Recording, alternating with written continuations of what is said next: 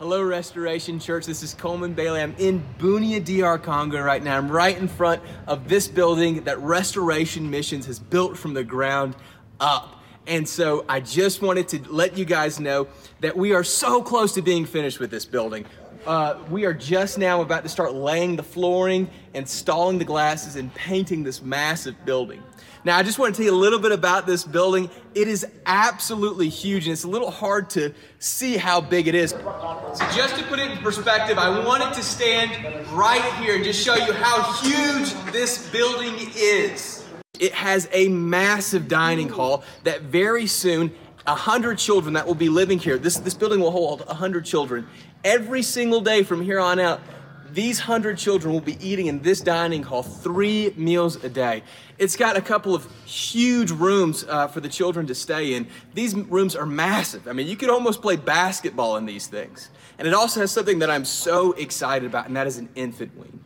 Uh, globally, uh, infants are a major need in global orphan care. Uh, and the reason why is because infants are extremely difficult to take care of. As so many of you know, they take more caregivers, more funds, everything. And so for that reason, they're often neglected. But that's not something we're going to do here.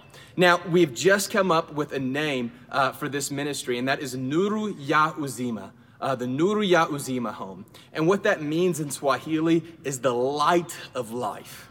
Uh, from the, the second I stepped on this property, I felt like the, the, word, the Lord gave us a word, and that was John 1 5. The light shines in the darkness, and the darkness has not overcome it. And that is just something that we are believing uh, God for this ministry. It has dictated how we've constructed this building, uh, but the light shines in the darkness, and the darkness has not overcome it. We are in an area completely surrounded by war, but I know this that what the Lord establishes, the enemy cannot take away. And that is something that we are believing for right here, that this is a place that the Lord has established. Thank you so much, Restoration Church, for everything that you're doing, and God bless.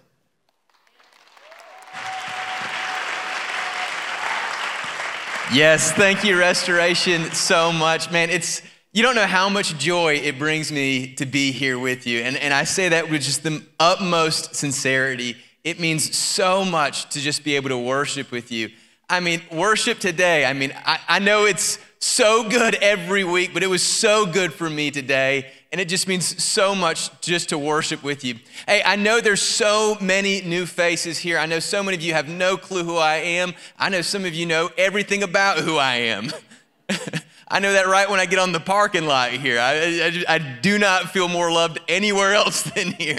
I love you guys, but uh, I know there's so many of you who don't know me. And so uh, I work with orphanages around the world. I've been in so many places just since the last time I was here. Uh, I've been in a lot of countries, and you just guys just keep adding services while I'm gone, just left and right. but, uh, but yeah, so um, uh, work all over the world, and, but particularly in, in Eastern DR Congo. Um, right, that video you saw right there, it's, it's a city in eastern DR Congo called Bunia. Uh, for those of you who do not know, there's a major war happening in eastern DR Congo. It's been going on for years. Uh, and this year is the worst the war has been uh, since the UN got involved uh, some years back. It is absolutely horrible going, what's going on right now.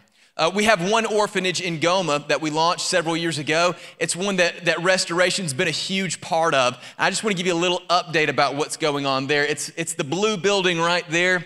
Looks beautiful right now, doesn't it? but uh, that orphanage, uh, when I first came here to restoration, that orphanage had 45 children in it. 45 or 50, and uh, we had an amazing service. And Pastor Chuck came up. He said, What's going to take to fill that he did some math actually. He said, This is what he thinks it's going to take to fill it up. He was right. And uh, we raised all the funds that day, and, and that orphanage right now today has 82 children in it. Amen? Look at that big old group photo right there. Those kids are everywhere.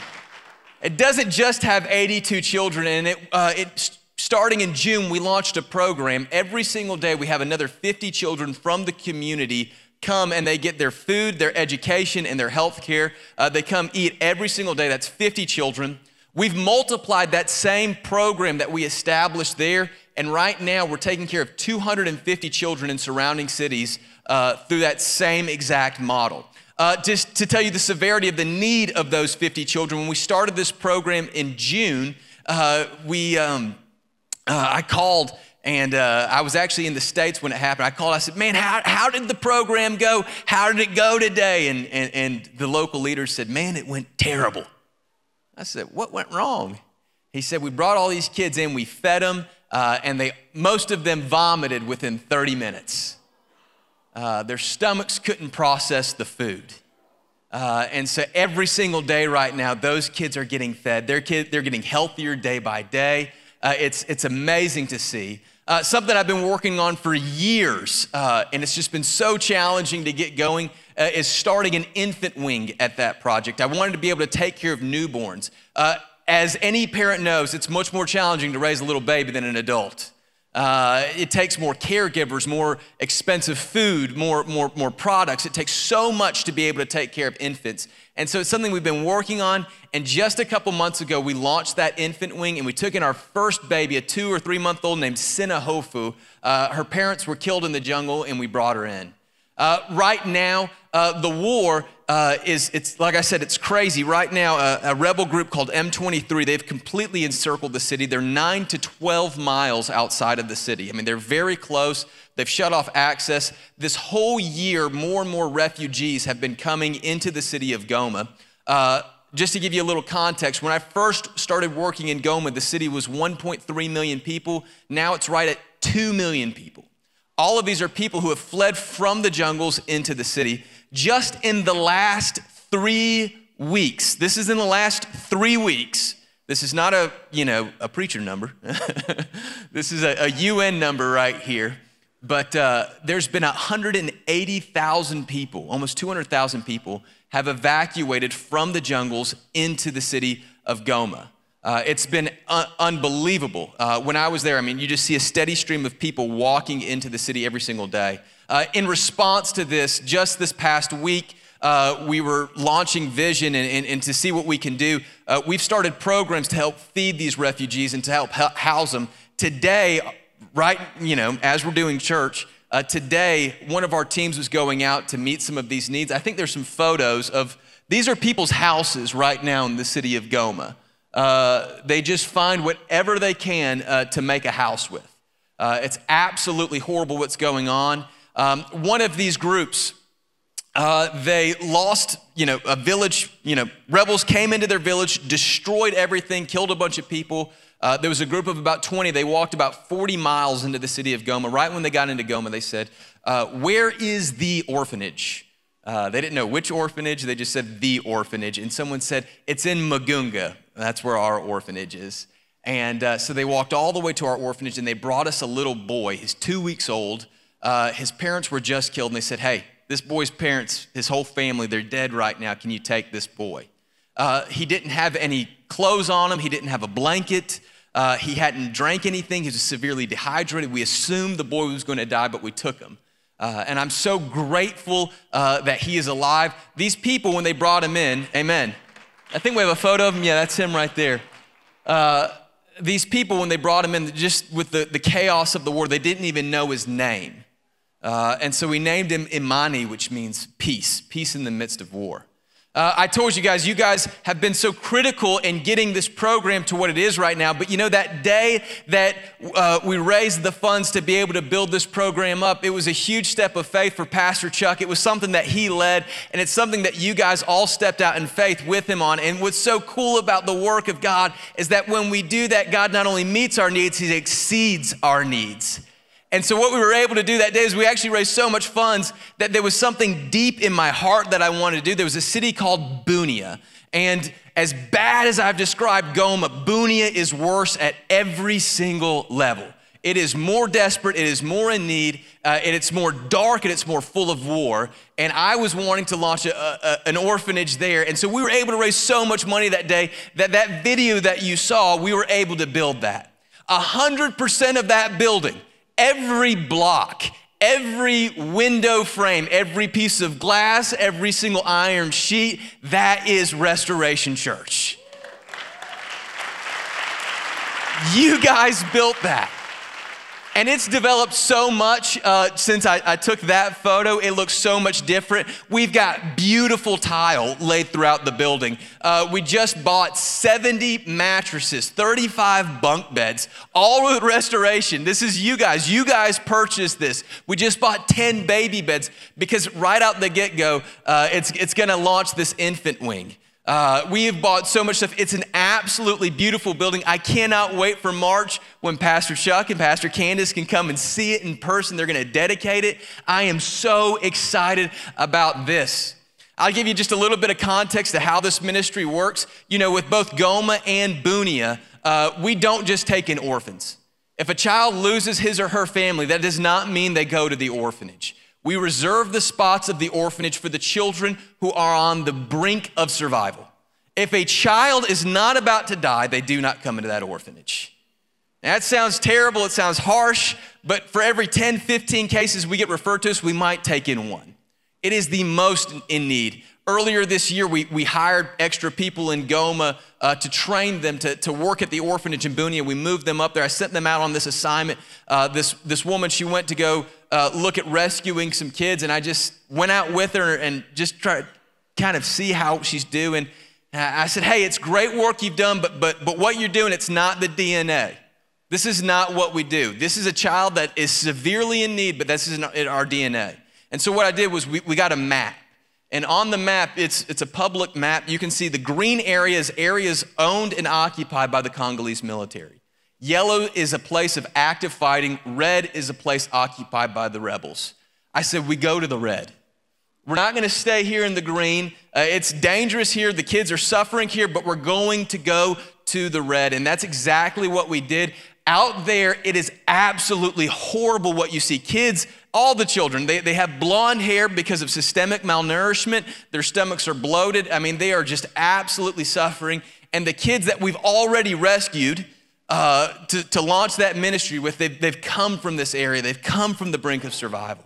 You guys have done this, and I cannot thank you enough. You know, I was sharing with the first service when God's church comes together in unity, his kingdom is built. And I know so many times in the church we're wondering, hey, am I just spinning my tires here? Is anything getting accomplished? But I just wanted to let you know the kingdom of God is being established in DR Congo because of what you've done.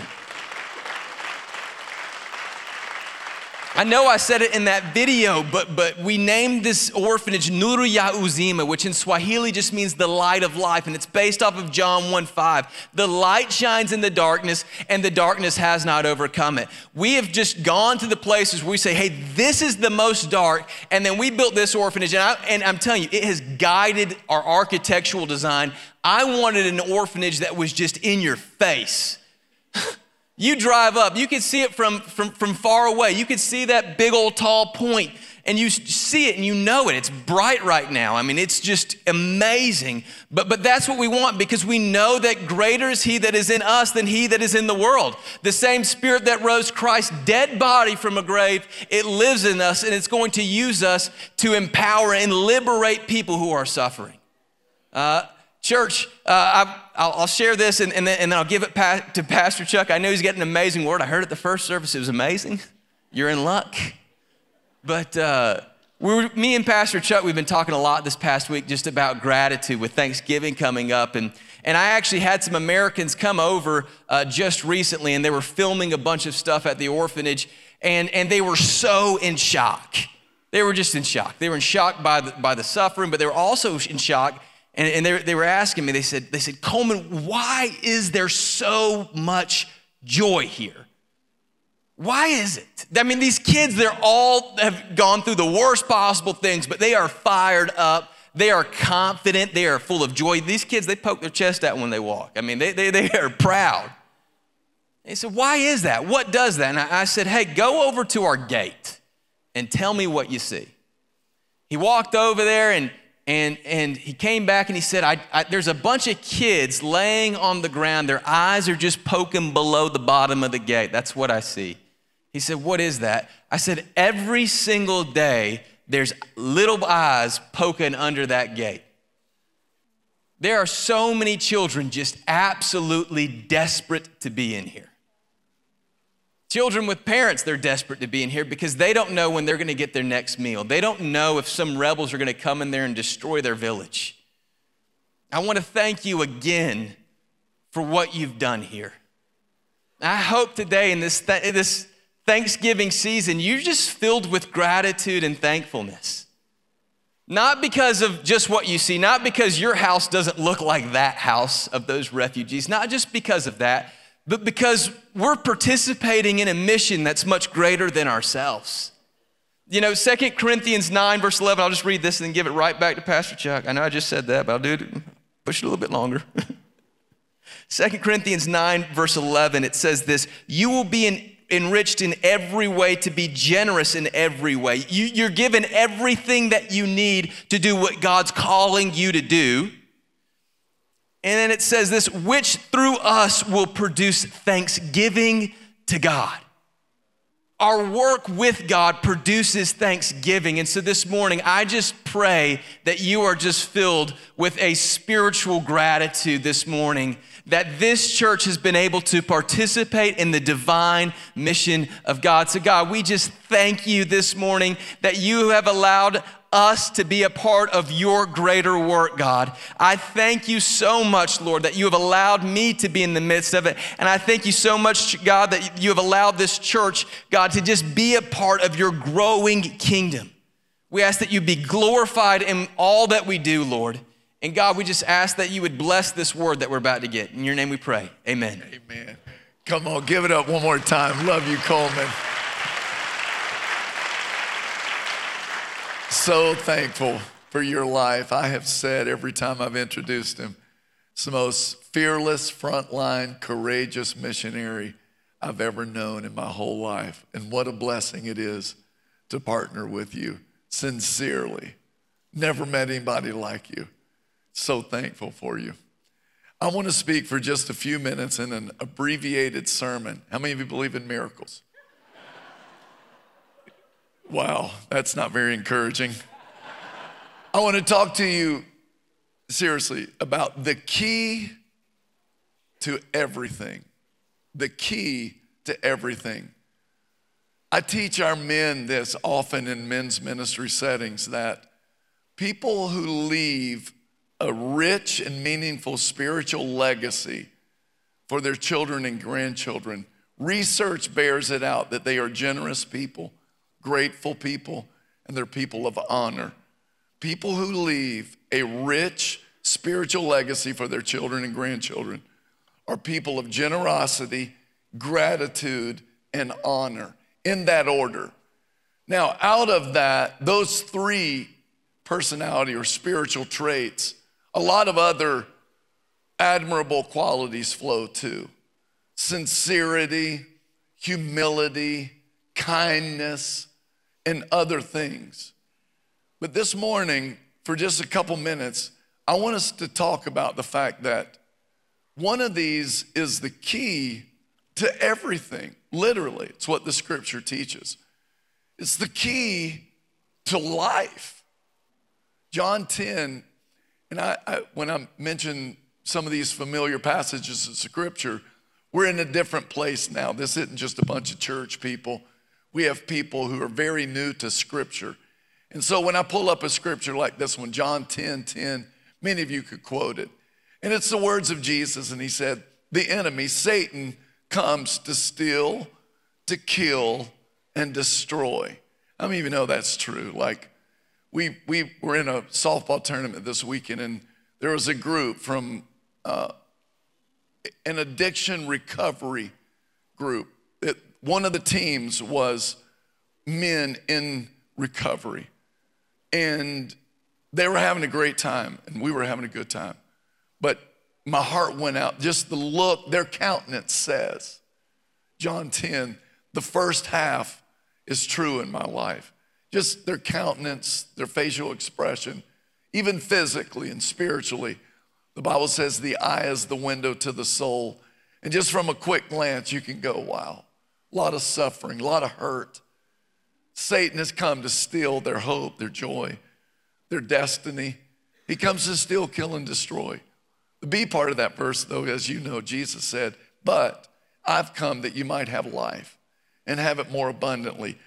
The NLT says the, the thief's purpose is to steal, kill, and destroy. My purpose is to give them, us, a rich and satisfying life. And that's what God has for every one of us.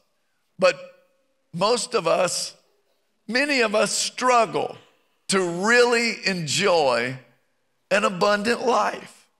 And it's not the consistence of things, it's more than that. God's greatest work He's done in us is the work of salvation. And that's a great work. But it's more than just not having to spend eternity in hell.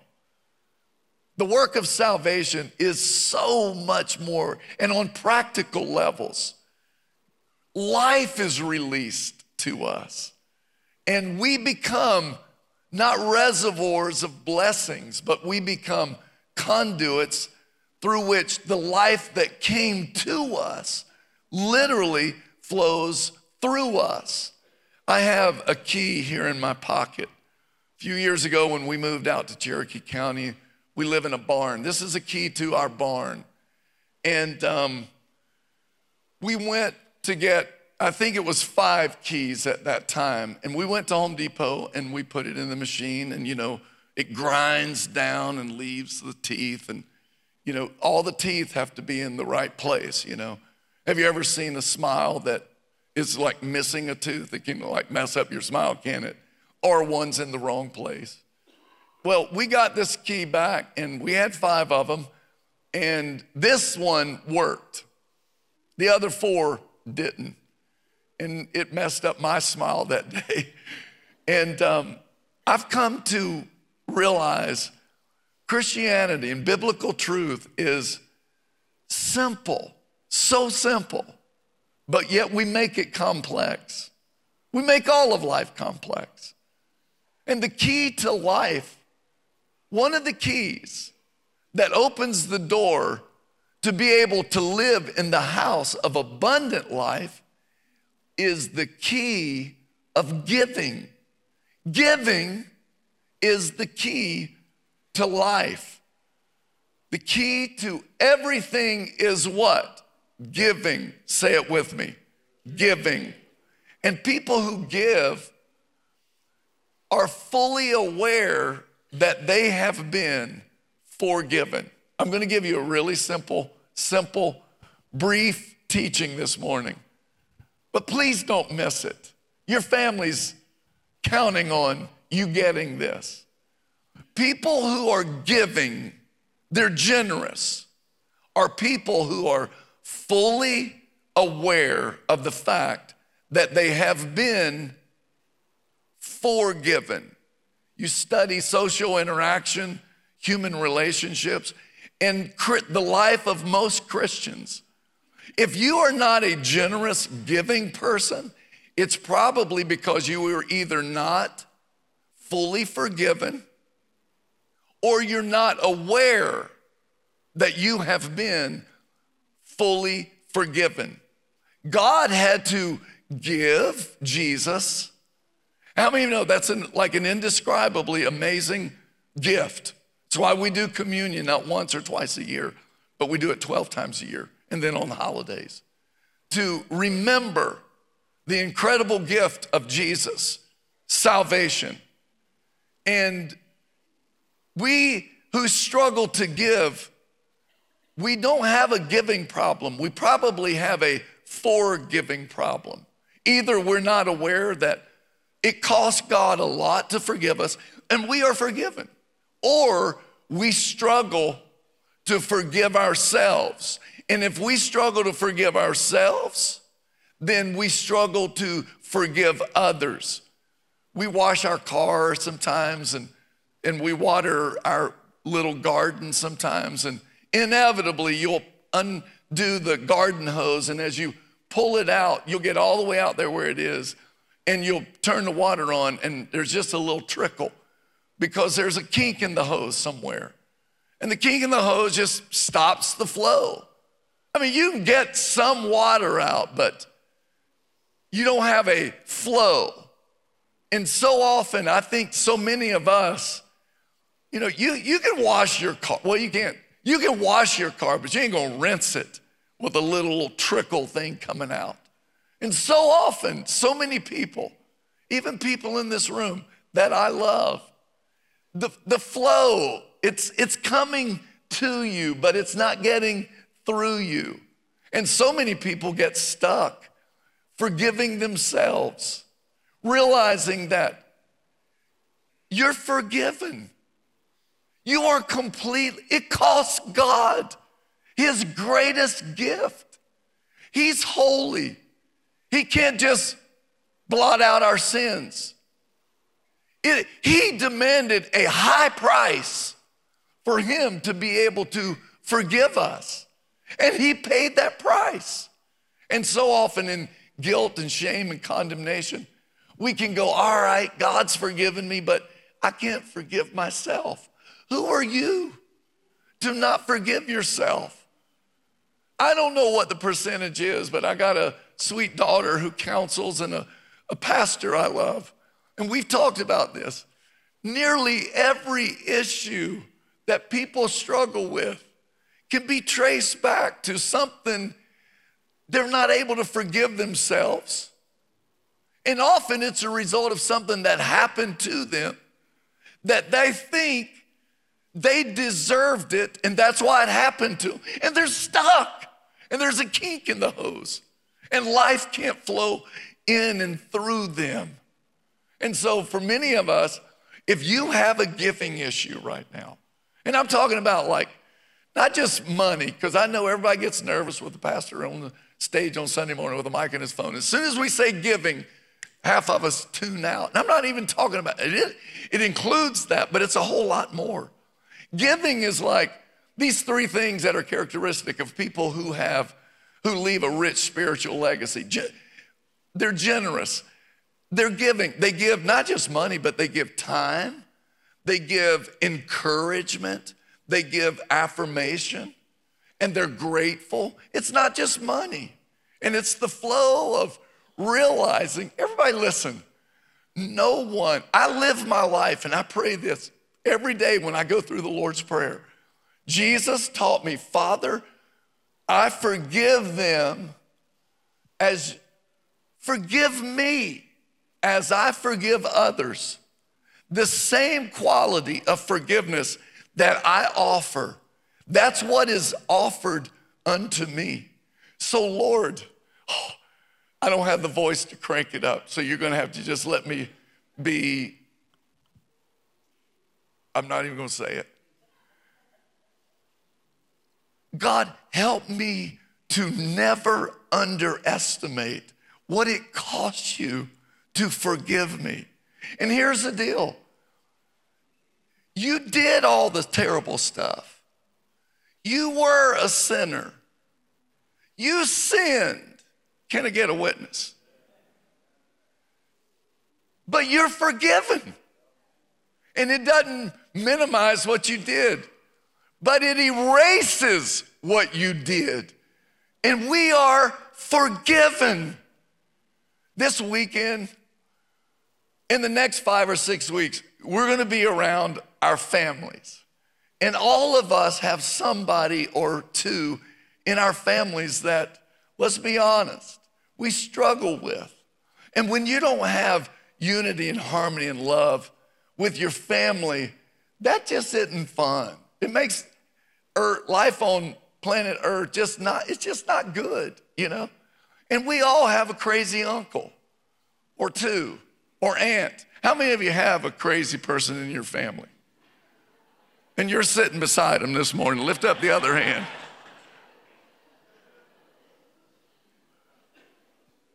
As we come into this Thanksgiving season, y'all know how I am. I don't like the holidays are coming. We don't get ritualistic. We don't play that silly, hey, Christmas is coming, the light of the world. Thanksgiving is here. Thank God for the pilgrims.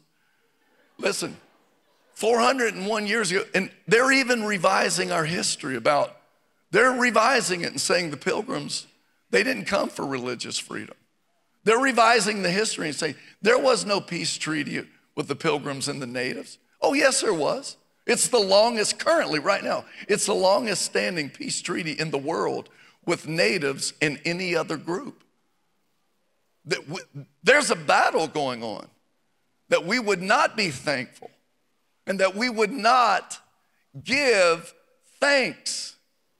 We didn't plan this to have Coleman here today, but you are a generous church because you're thankful that your children aren't a pair of those little eyes looking under that gate, wondering, dreaming what it would be like to be sleeping in that palace with concrete floors and 70 mattresses on the bed, getting three meals a day of rice and beans. So we give. And I'm preaching to the choir this morning. It was when he was first here, I, I figured up the need a year or so ago, and he was speaking. I said, You need 50 grand, don't you? And I just walked to the mic. I said, We'll give that 50, $50,000. And before I got out of the sanctuary in that service, people had given me $95,000 in my hand, checks. And you gave $245,000. And that's why he was able to not just finish the big vision for Goma, but he was able to get to the red district in Bunia and build that stinking orphanage debt free with no other money from any other church but this place. And so I just want to remind you, brothers and sisters, let us be people. Our children and grandchildren are counting on it. It doesn't matter what the news, it doesn't matter what, it matters, but it doesn't dictate the legacy that we are leaving. Are you aware of how forgiven you are? Are you aware of how much God loves us? Are you aware that He's still sovereign and generous, grateful people who know how to honor Him are the people that He will bless? And His word says, let me remind you, that He will be faithful to a thousand generations. Your children and grandchildren and the extended family, you're out of your own loins, people you will never meet in this life. They are blessed because you are generous. You are grateful in worship and you are honoring the one who is the true King of Kings and the Lord of Lords. Make no mistake, what's happening in this room is dictating what's going to happen to future generations. Can somebody say amen this morning? So, freely you have received Freely give. Give, and it will be given to you. A good measure, pressed down, shaken together, and running over. It'll be poured into your lap. For with the measure you use, it will be measured unto you. That's a verse we all know. Look at the verse just before it. Talk about social interaction and the way human relationships work. Just before that, Jesus said, Don't, don't judge, or you will be judged. Do not condemn, and you will not be condemned. Forgive, and then you'll be forgiven. And then give. Look here, he says, don't judge, don't condemn. You all know what it is to judge. Don't be so quick to criticize people. Don't be so uppity that you, you no longer have the capacity to put yourself in other people's shoes. Stop that.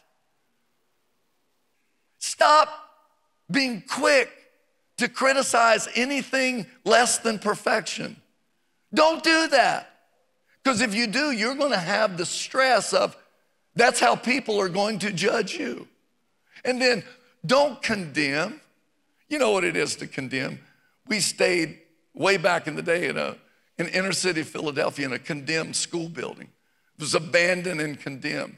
The authorities had said nobody should stay here. Well, we stayed there and God protected us and everybody lived happily ever after. But to stay in a building that's condemned, they, they're saying there's either asbestos or compromised found, foundation, that this building is irreparable. And Jesus is saying, don't live in such a way that you, you, you condemn people, say, you're never going to amount to anything. Don't live in such a way that you dwell on the impossibility that someone could ever amount to anything. Be a person of honor.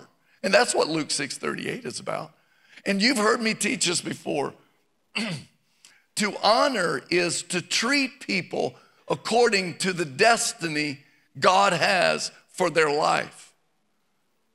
I don't treat Candace according to how she treats me most of the time. She doesn't treat me according to how I treat her. I treat her to all that she can become and all that God has destined her to become. I don't treat my 13 year old child according to what they have done. I treat them to their 35 year old self when they're gonna be a dad and pay their own car insurance. Hallelujah and they're going to understand and be thankful for the way I raised them. So let us not be so quick to judge, be so quick to go, you're never going to amount to anything. And, and let's offer sincere honor to people because we're leaving a spiritual legacy. Are y'all out there? And um, let me just remind you, he says, it'll be pressed down. To press down is Everybody knew that heard Jesus say this. Oh, he's speaking about the olive press. And an olive gets pressed to get the good stuff out. An olive gets crushed to get the good stuff out. And it also speaks of anointing. Give, and it'll be given to you. When you live a life of generosity, when you're able to give sincere thanks, the glory flows through your life. The anointing does. And then he says, it'll be shaken together. You know what it is to shake something up, right? You ever put raisin bran in your bowl and you're like, I want a little bit more than that. But there's not any room to put any more in it. And you grab it, you go, shh, shh. now there's room. Then you put more in it. You know what I'm talking about? Like Candace, I can look at a, a sink of empty, a, a sink full of dirty dishes and I go, oh Lord Jesus, that's three uh, cycles through the dishwasher. And Candace goes, That ain't three cycles. We put twice that much. And then she puts it in there. I can look at an empty leftovers and I'm like, The reason I don't put leftovers in containers is because I, I underestimate. And Candace is like, No, we can get the whole meal in that one little snack bag right there. and she will do it with room to spare. What God is saying right here, he, what you think your maximum container is. He takes it and shakes you and go, no, there's more. Watch this. And he shakes you. How many of you love when you get shaken? No, you don't. But sometimes he's going, you thought that was all you could handle. No, I'm just, in fact, he when he can't shake anymore, he says, I'm not finished giving to you. I'm gonna give you so much it's gonna start spilling over into your lap. Are y'all out there this morning? Now, the last thing I want to do is I want to wrap up our Setting the Table series with this thing right here. Speaking about giving, I don't have time to unpack the whole thing, but everybody look here. Abraham finally got Isaac at 100 years old. He had messed up. Some of his failures we are still dealing with. International conflict, Abraham's fault, and Hagar, Ishmael. But when Isaac finally came, God said, I want him. We talked about this, so I'm not going to go back and re talk about it. Bring him to the altar. And there's no way any of I can't describe it. You can't even imagine what would it have been like to be on that altar as the promised son? What would it have been like to be the father to give God the gift that he gave? And y'all know he put Isaac on that altar, drew back the knife to prepare him to let him be the sacrifice. And the Bible said in Hebrews that Abraham, he was willing to do it because he thought God could raise him from the dead. And the angel stopped him, and the angel said twice. And a couple weeks ago, when I said this in this series, Candace caught me after the first service. I said, The angel said, I swear by heaven. And Candace got me in the office. She said, she said, Are you sure the Bible says the angel swore? I said, Yeah, honey. Genesis chapter 22. Look what this is. This is God saying, if you give, watch this. Genesis 22, verse 15. Then the angel of the Lord called again to Abraham from heaven. This is what the Lord says Because you have obeyed me and have not withheld even your son, your only son, because you have given what I have asked. Why did Abraham give? Because God had given to him and had walked him through all the foibles, the fumbles, the mess ups of his life. And he was now at a point in relationship. He trusted God because you have done so much in me. I'm going to give him back to you because I trust you. And the angel says, Because you have obeyed me, I swear by my own name, what? I will certainly bless you. How many of you want to be certainly blessed? Well, you need to understand you're the one that determines how blessed you are. The law of reciprocity means you give, it'll be given to you. And the law of self determination declares you decide how big or how small the kink in the hose is in your life. Are y'all out there? Are y'all out there? No, you're not. Are y'all out there? If you're not blessed, it's your fault. That's what the scripture teaches. Now, we don't want blessing just to have it and harbor it and be a, a, a reservoir of blessing and material stuff. No, we want to be the seed of Abraham, blessed so that we can be a blessing. But he says right here, because you've done this, I mean, for God to say, I swear by, I swear to myself, I swear to God, I will certainly bless you. And then look what he does. He rehearses the promise he made 11 chapters ago. I will multiply your descendants beyond number like the stars in the sky and the sand on the seashore. Your descendants will conquer the cities of their enemies. And through your descendants, all the nations of the earth will be blessed, all because you have obeyed, you have given unto me. I want to pray in the name of Jesus. Stand with me, everybody. If you could, Tracy, if you could pull up our giving declaration this morning. How many of you would just say right now, Lord, I, I, want to become a person through which your forgiving grace flows to me and through me. I want to, in the name, who knows what could happen around the dinner table with that crazy uncle, that crazy aunt, that niece that's been strung out, that person at our table that last year they had their husband there, but he's not there because they're divorced now.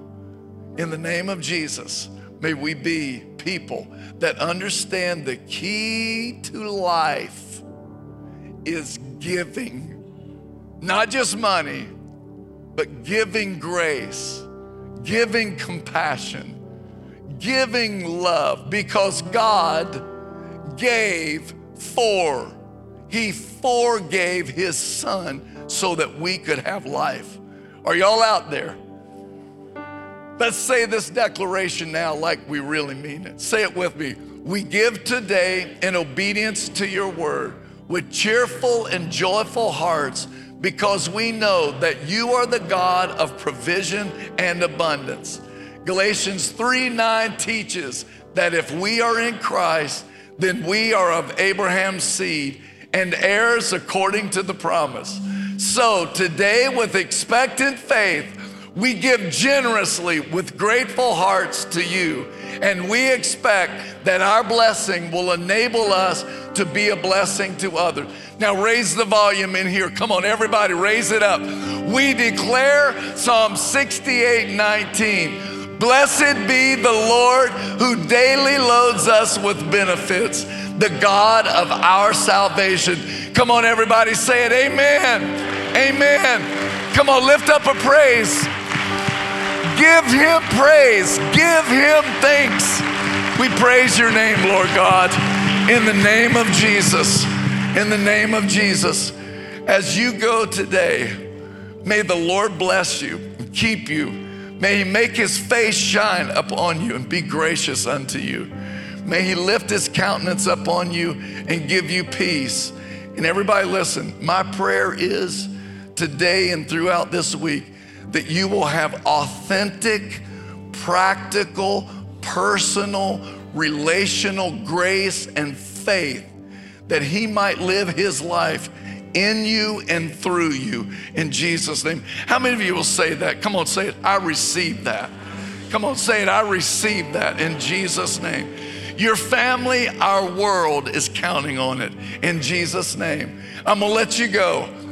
When I came to this church, we didn't have much, but the Lord told me, as we give, it will be given unto us. And many of you remember, we didn't have much to give, but I told the Lord, every missionary you send to us, we will give them something. And we have kept our word. You know, when that word gets out, missionaries start finding churches that have said stuff like that. We've not told one of them no yet because you have been generous. And as we give, God has given and blessed. Can we give the Lord praise one time before we go? Come on, express His gratitude. Love. We love you, Father. In Jesus' name. Now remember, there are no classes, no programs all week long. Enjoy your rest. Be safe in your travel. God bless you. We love you.